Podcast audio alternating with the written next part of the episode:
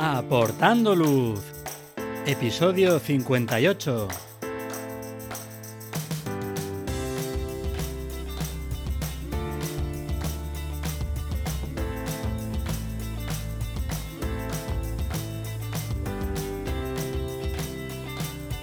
Hola, ¿qué tal? Bienvenidos a este nuevo episodio de Aportando Luz, el podcast en el que hablamos de fotografía nocturna, su técnica, consejos y equipo.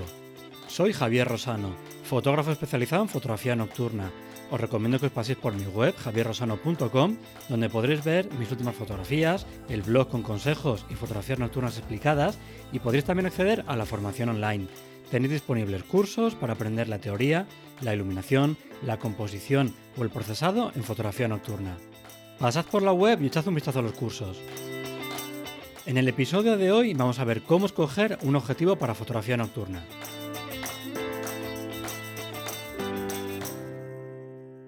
Bien, pues una de las preguntas que más me suelen llegar es sobre qué objetivo utilizar en fotografía nocturna. Si es mejor este rango focal, si es mejor este porque es más luminoso. Voy a intentar en este episodio contaros mi opinión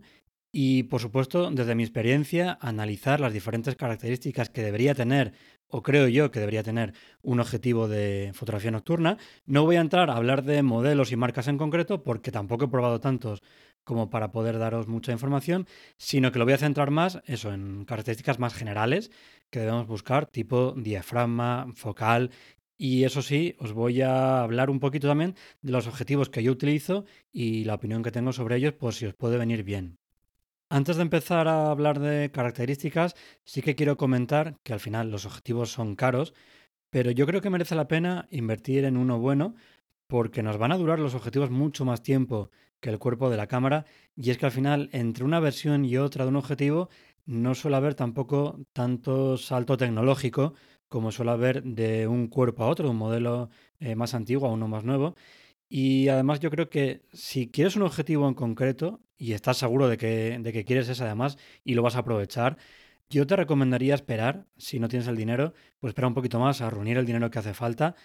porque si compras uno sabiendo que hay otro objetivo que te convenía un poquito más, ya sea por rango focal, por apertura máxima, por peso, tamaño o lo que sea, al final vas a estar dando todos los días vueltas, ah, me tenía que haber cogido ese objetivo, este no me convence, no vas a disfrutar de ese objetivo, vas a tener siempre el otro en mente y seguramente antes o después vas a acabar comprando el objetivo que te gustaba más y te vas a gastar el dinero del primero que a lo mejor puedes recuperar algo si lo vendes de segunda mano y luego comprando el objetivo que en principio tenías intención de comprar. Yo, por ejemplo, cuando me cambié de Canon a Sony,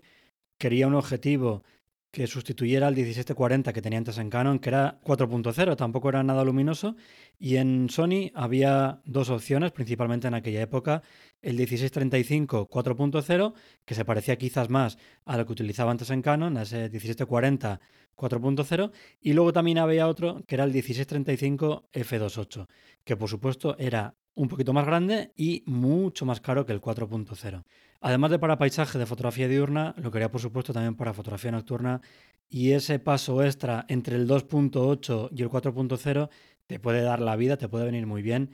Y mm, sabía que si me cogía el 4.0 iba a tener que cargar con otro objetivo que también estuviera en ese rango de focales, un 14 milímetros, un 15 milímetros más o menos, eh, pero que fuera más luminoso y entonces tendría que llevar dos objetivos, por lo que al final por peso iba a ser muy parecido a llevar el 1635 2.8. Por precio quizás no, porque ya tenía el 14 milímetros de Sanyan 2.8, entonces no tenía que comprar ese otro objetivo. Pero eh, sí que iba a estar todo el rato rondándome en la cabeza de, al final tengo que llevar dos objetivos, al final solamente tengo un objetivo luminoso que cubre ese 14 milímetros, no cubre todo el rango focal del 1635 como si lo haría si me hubiera comprado el 1635 2.8 y sabía que iba a estar todo el rato dudando, así que preferí esperar un tiempo, ahorrar un poquito más de dinero y cogerme directamente ese 1635 f2.8 en lugar de cogerme de inicio el 1635 4.0 y yo creo que es una decisión de la que no me arrepiento, que estoy bastante contento de haberla tomado porque si no, como decía antes, no iba a estar siempre con ese run run en la cabeza todos los días dándome vueltas, haciendo que tampoco disfrutara de la fotografía nocturna que iba a hacer con ese 4.0. Así que nada, yo recomiendo desde mi punto de vista que si podéis ahorrar y podéis esperar, pues casi mejor mm, esperar un poquito e ir a por el objetivo que quieres, porque si no te vas a arrepentir. Otra cosa es que quieres un objetivo que ahora mismo no existe, que no está esa opción, entonces sí que obviamente te recomiendo ir a lo que está ahora mismo en el mercado, no esperar más, porque a lo mejor puedes esperar un tiempo indefinido, que no se sabe cuánto tiempo va a ser, que no vas a poder hacer las fotos que quieres y que a lo mejor después de cinco años, pues yo qué sé, siguen sin haber sacado ese objetivo que estabas esperando. Y antes de pasar a hablar de más características de los objetivos, dejadme que os recuerde los talleres que tengo para este año de fotografía nocturna. El primero es en Fotografiarte, Majada Onda, el 2 de julio. Un taller para el que solamente quedan ya dos plazas, así que por favor, si estáis interesados, no queda nada de tiempo para ese, para ese taller y ya digo, se va a llenar en cualquier momento. Así que aprovechad, no lo dejéis pasar. Daremos la teoría en el aula de fotografiarte y luego nos iremos a hacer la práctica de fotografía nocturna a unas localizaciones muy cercanas, además bastante variadas. Podemos iluminar una ermita, un paisaje, una cueva. El año pasado estuvimos ya en esos sitios. La gente que vino disfrutó bastante. Es un paisaje bastante chulo, bastante particular. Y nada, ya digo, no, no dejéis tampoco pasar mucho tiempo. Y luego el segundo será el 23 de julio en el Pirineo Aragonés, un taller que ya di el año pasado con mi compañero Alex Montañés y un sitio impresionante. Tanto la parte de teoría que daremos en el pueblo de Borao, en el centro cultural, un pueblo chulísimo, como también allí. Y luego después, por la tarde, iremos a hacer fotografía de paisaje de atardecer. En la localización donde empezaremos a hacer también fotografía nocturna de paisaje en el Valle de Aisa, un sitio que es espectacular que está, es bajarse del coche y andando, no sé, unos siete minutos, que yo creo que no llega ni a 10 minutos, por una pista, además que no tiene ninguna dificultad, estar ya en un entorno precioso, desde el que no se ve nada de civilización, más allá de un refugio pequeñito que utilizaremos para iluminar y es un sitio precioso con cascadas, montañas espectaculares. El año pasado además fue una cosa bastante bonita porque pudimos ver una cascada de nubes que venía de la parte norte de las montañas, iban eh, subiendo por encima de las montañas y las veíamos caer hacia el valle en el que estábamos nosotros, súper chulo, flores preciosas para hacer fotografía del atardecer con primeros planos súper potentes y luego la fotografía nocturna con una Vía Láctea espectacular, con un cielo súper limpio y de hecho, recuerdo que había algún alumno que se hospedó en un pueblo muy cercano y me enseñó una fotografía de la Vía Láctea que había sacado desde la misma calle del pueblo, desde dentro, y la Vía Láctea se veía perfectamente. Así que es un cielo súper limpito. Y luego iremos a hacer fotografía nocturna a una ermita que también está muy cerquita, en un lugar precioso, súper chulo. Y si nos da tiempo, entre medias, pararemos a hacer fotografía nocturna en una borda, que es una cabaña típica de esa zona, con un caminito que nos lleva hasta esa borda. Intentaremos también meter un personaje en medio para que aporte un poquito de, de dimensión, también un punto de luz. Y al fondo de ese paisaje, las montañas donde estábamos antes, una fotografía súper chula, que además paso por ahí mil veces, he parado muchas veces y otra vez, cada vez que paso, siempre paro de nuevo, porque cada día aporta algo diferente, hay algo nuevo en esa fotografía y no puedo dejar de parar. Así que nada, tampoco quedan muchas plazas, esa es el 23 de julio, queda un poquito más de tiempo, pero bueno, tampoco lo dejéis pasar, porque además podéis aprovechar, como está haciendo mucha gente, para aprovechar ese fin de semana para conocer esa zona, porque es espectacular. Ya he ido publicando también alguna fotografía de ese entorno, no solamente del Valle de Aisa, sino también del embalse de la Nuza, que está muy cerquita, de la ermita de San Juan de Busa, un sitio chulísimo, por esa zona, además del Serrablo aragonés, hay un montón de ermitas románicas que seguro que vais a poder disfrutar si os gusta la fotografía de paisaje, también fotografía nocturna, aunque es verdad que hay algunas que están dentro de poblaciones y por las farolas va a ser más complicado, pero bueno, en hora azul o en atardecer seguro que sacáis alguna fotografía espectacular. Y luego también, no muy lejos de allí, está el Valle de Aguas Tuertas, donde ya he subido alguna fotografía de atardecer con niebla, fotografía nocturna con la Vía Láctea impresionante, con esos meandros que va dejando por ahí el río súper bonitos, una zona espectacular. Y ya digo que tanto por el propio taller como por el fin de semana que podéis pasar por esa zona, no os vais a arrepentir. Y luego además, como mi compañero Alex vive en esa zona, os va a poder ayudar con cualquier necesidad o duda que tengáis de alojamiento, de sitio que visitar, que conocer, de alguna ruta de montañismo. Desde luego, si queréis venir aquí, aprovechad para preguntarle porque seguro que os aconseja algún sitio chulísimo. Si no le seguís en redes sociales, seguidle y no os dejéis de perder ninguna historia porque siempre publica rincones y momentos chulísimos que os van a dar seguro mucha envidia, igual que me da a mí, y ganas desde luego de ir allí a conocer toda esa zona. Y dicho todo esto, volvemos ahora ya sí a los objetivos de fotografía nocturna. Y es que en fotografía nocturna vamos a necesitar algunas características adicionales a las que solemos exigirles a un objetivo para fotografía diurna, no más allá de esa nitidez, aberraciones. Empezando por los que yo creo que son más importantes, el primero sería la longitud focal, la distancia focal. Y es que, al igual que en fotografía nocturna de paisajes, pues un objetivo gran angular va a permitir ampliar mucho nuestro campo de visión, hacer que nuestro encuadre capte muchísimos elementos, de tal forma que vamos a poder incluir una gran porción del cielo para mostrar más parte de la Vía Láctea, por ejemplo, de la circumpolar o en general un mayor número de estrellas. Si no tienes ningún objetivo para hacer fotografía nocturna, igual que en fotografía de paisaje diurno, yo casi recomiendo empezar por un objetivo gran angular, porque yo creo que te va a cubrir la mayor parte de las fotografías que vas a poder hacer tanto en diurna como en nocturna. Además, también los objetivos que son gran angulares te van a permitir separar muy bien los diferentes planos del encuadre. Eh, ese primer plano, es el fondo, al contrario que los teleobjetivos que por la distancia a la que te sitúas de los sujetos, de los elementos, va a comprimir también mucho más las distancias y entonces, de esta forma, con un gran angular, vas a poder aumentar la profundidad de la fotografía, ayudando a que el espectador se meta dentro de esa escena, ¿no? Y, pueda separar mucho mejor esos planos y le resulte una fotografía mucho más agradable. Luego también, por otro lado, cuanto menor sea la distancia focal del objetivo, más baja va a ser la distancia hiperfocal. Dicho de otra manera, con un objetivo gran angular, la profundidad de campo va a ser mayor que un objetivo con una focal media por lo que vamos a conseguir que aumente la parte que va a quedar enfocada o, bueno, aceptablemente nítida en nuestra fotografía nocturna.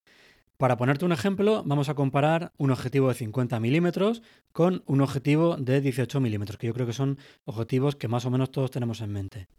Entonces, para mi cámara, la Sony A7 III, que es full frame, y utilizando un diafragma de 2,8, para el objetivo de 50 milímetros, la distancia hiperfocal es de 30 metros mientras que la distancia hiperfocal para el objetivo de 18 milímetros es de 4 metros. Entonces, con un objetivo de 50 milímetros a un diafragma 2,8, si enfocamos por debajo de 30 metros, esas estrellas van a estar desenfocadas. Vamos a tener que enfocar a 30 metros o por encima de esa distancia para que el fondo esté enfocado. Eso no nos pasa con el objetivo de 18 milímetros. Podemos enfocar también a 30 metros, igual que con el 50 milímetros, y tener las estrellas enfocadas, pero también podemos bajar esa distancia a 20 metros, 15 metros, 10 metros, ya digo, hasta 4 metros. Vamos a tener mucha más flexibilidad y vamos a tener ese infinito, esas estrellas enfocadas. Y ojo, porque habrá veces que esto no sea un problema, porque al utilizar un 50 milímetros, por ejemplo, te tienes que alejar mucho de tu sujeto para que te entre dentro del encuadre y te va a quedar dentro de la profundidad de campo si utilizas la distancia hiperfocal o va a quedar por encima de esos 30 metros si lo que haces es enfocar directamente al sujeto, pero habrá otras veces que no y tengas que alejarte algo más del sujeto para que te quede el sujeto dentro de esa profundidad de campo.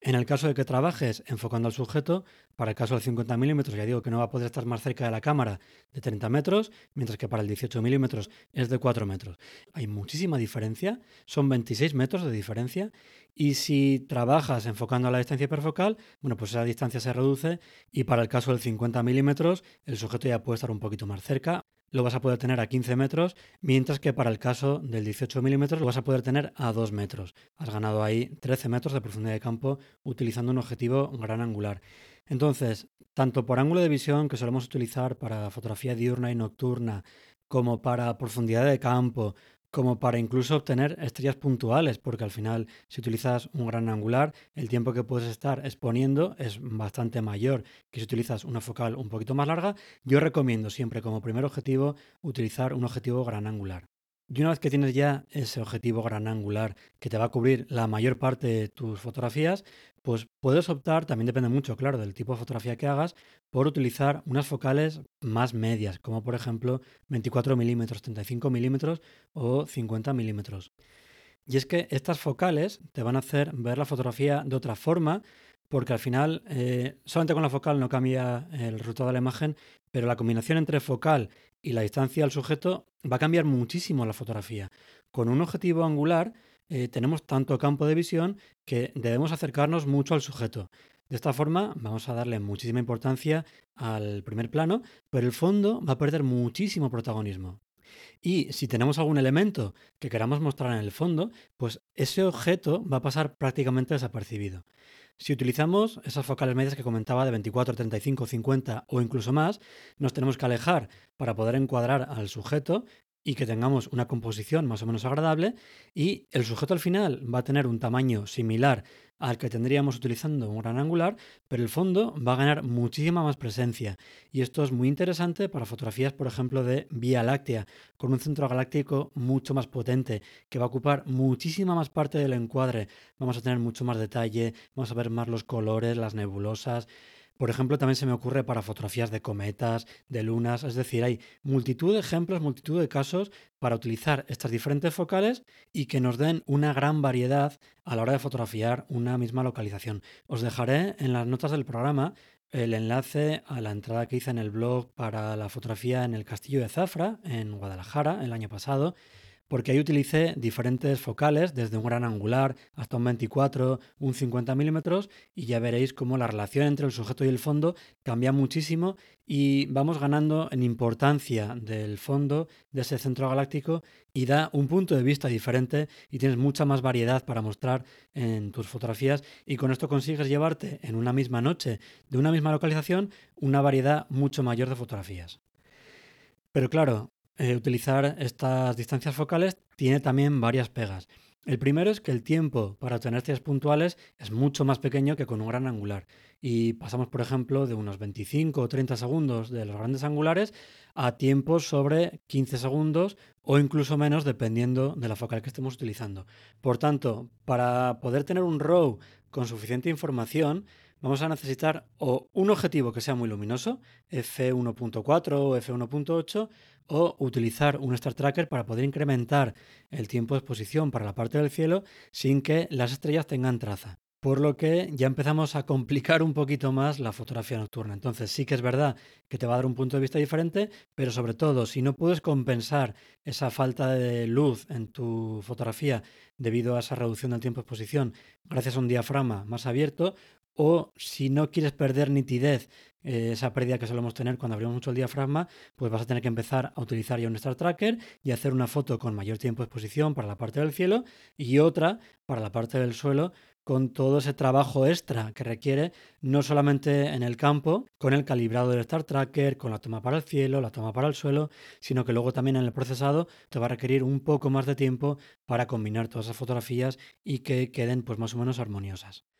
Luego, utilizar focales más largas tiene otra desventaja, además de esos tiempos de exposición más cortos, y es la pérdida de profundidad de campo. Ya hemos visto antes esa diferencia que había ¿no? entre el 50 milímetros y el 18 milímetros.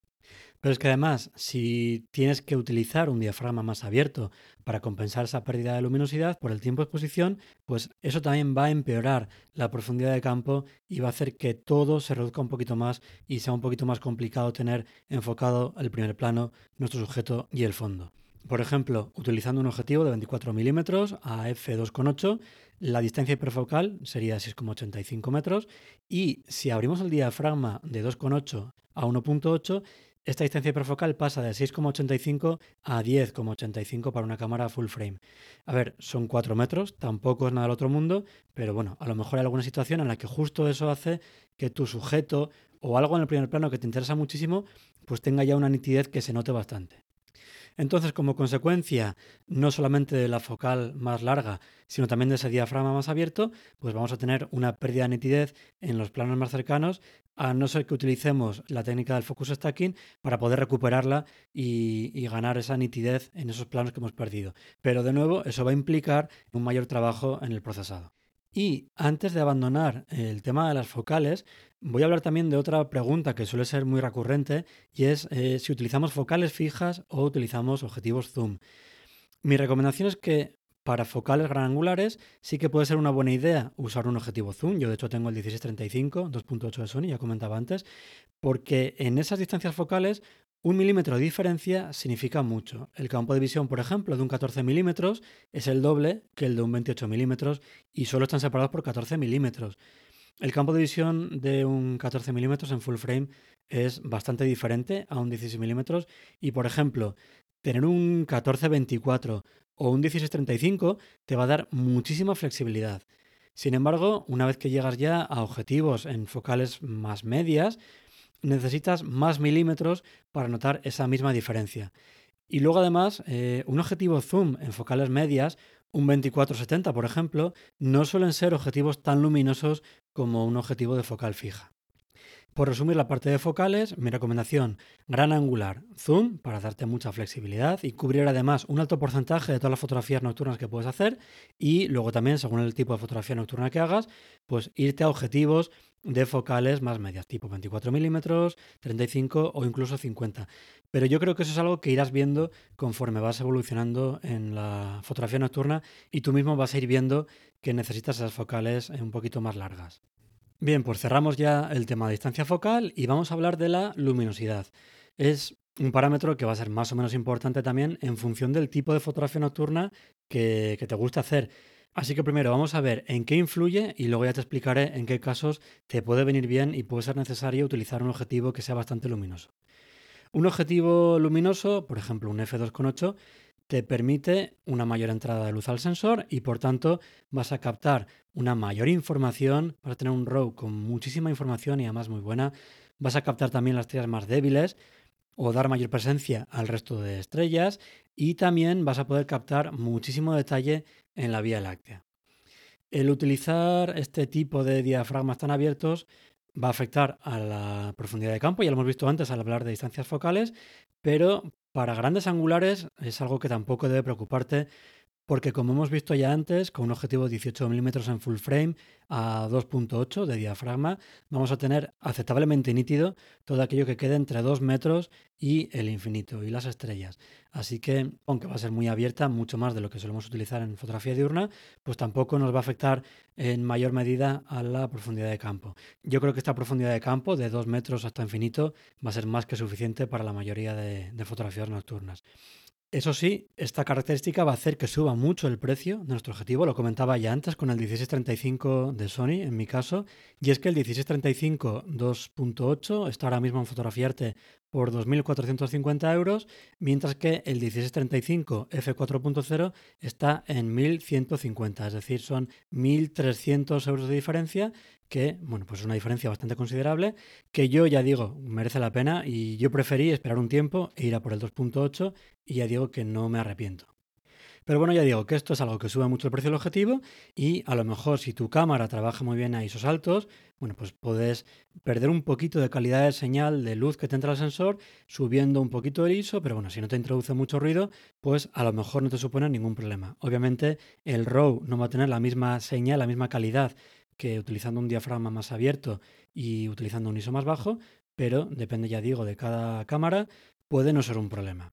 Entonces, dicho todo esto, si tu estilo de fotografía es de paisaje con estrellas puntuales, donde generalmente buscamos captar el mayor número de estrellas en un tiempo de exposición que no suele sobrepasar los 30 segundos, pues entonces sí que te va a interesar captar la mayor luz posible dentro de esos 30 segundos y sí que sería interesante contar con un objetivo luminoso. Si te gusta, por ejemplo, también sacar la Vía Láctea, ya sea para integrarla dentro de un paisaje o porque practicas astrofotografía, también ese puntito extra de luminosidad te va a permitir pues, sacar el máximo detalle del centro galáctico y luego a la hora de procesarlo que no tengas mucho ruido.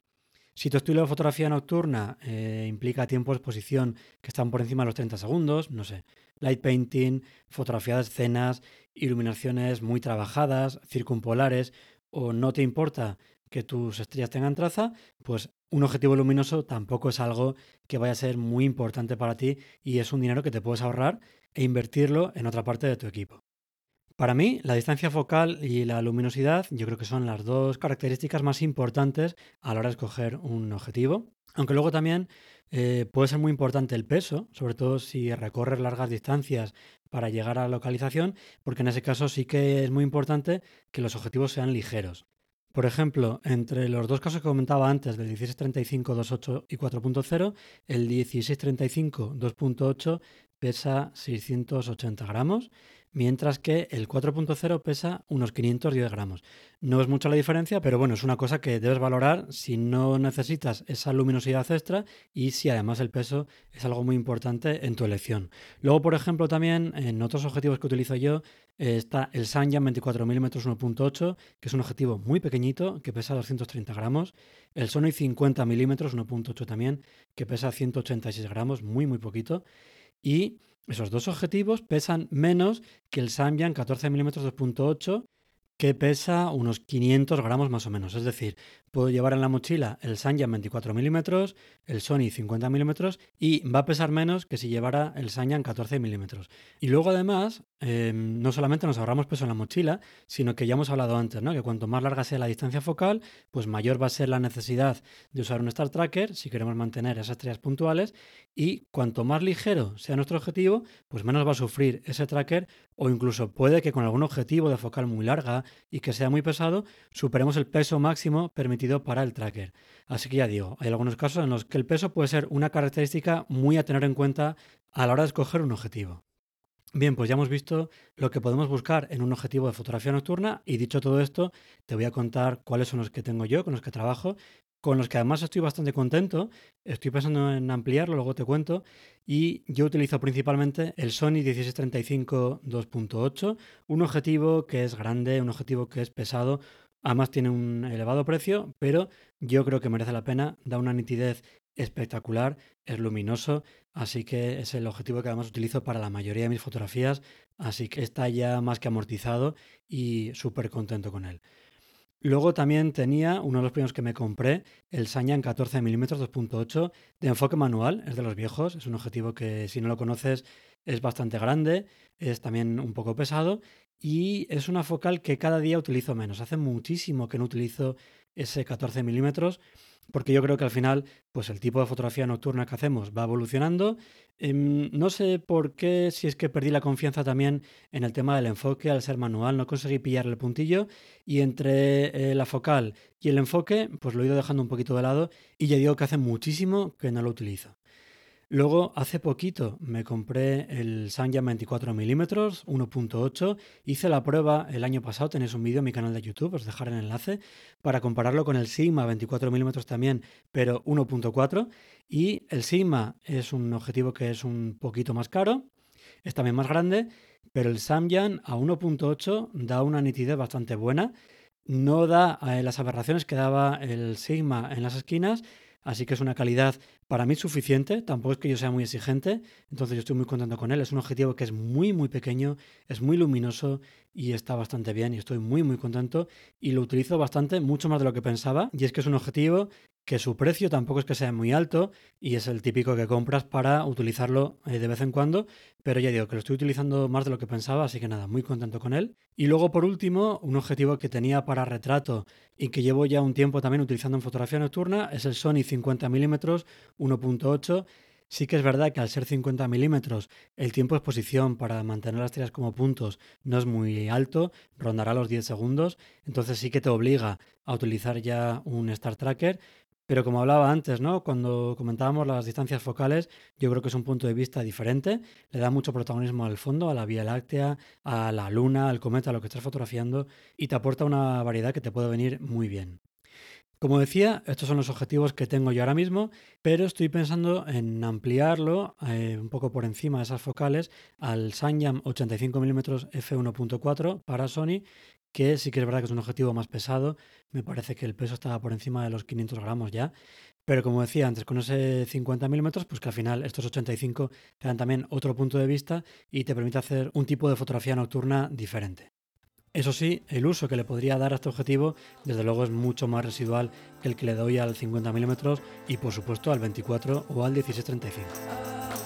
Y nada, hasta aquí este episodio en el que hemos visto cómo escoger un objetivo para fotografía nocturna. Hemos repasado las que yo creo que son las características más importantes, esa focal, luminosidad, peso, a la hora de escoger un objetivo para fotografía nocturna. Te he dado también mi opinión de los objetivos que tengo, así que nada, espero que te haya ayudado y te sirva para cuando tengas que escoger un objetivo para fotografía nocturna. Y como siempre, si os ha gustado este episodio, suscribiros para no perderos los próximos capítulos y si queréis colaborar para que el podcast llegue a más gente, os agradeceré vuestros me gustas, valoraciones y comentarios. Muchísimas gracias por escucharme y por vuestro apoyo. Hasta el próximo episodio.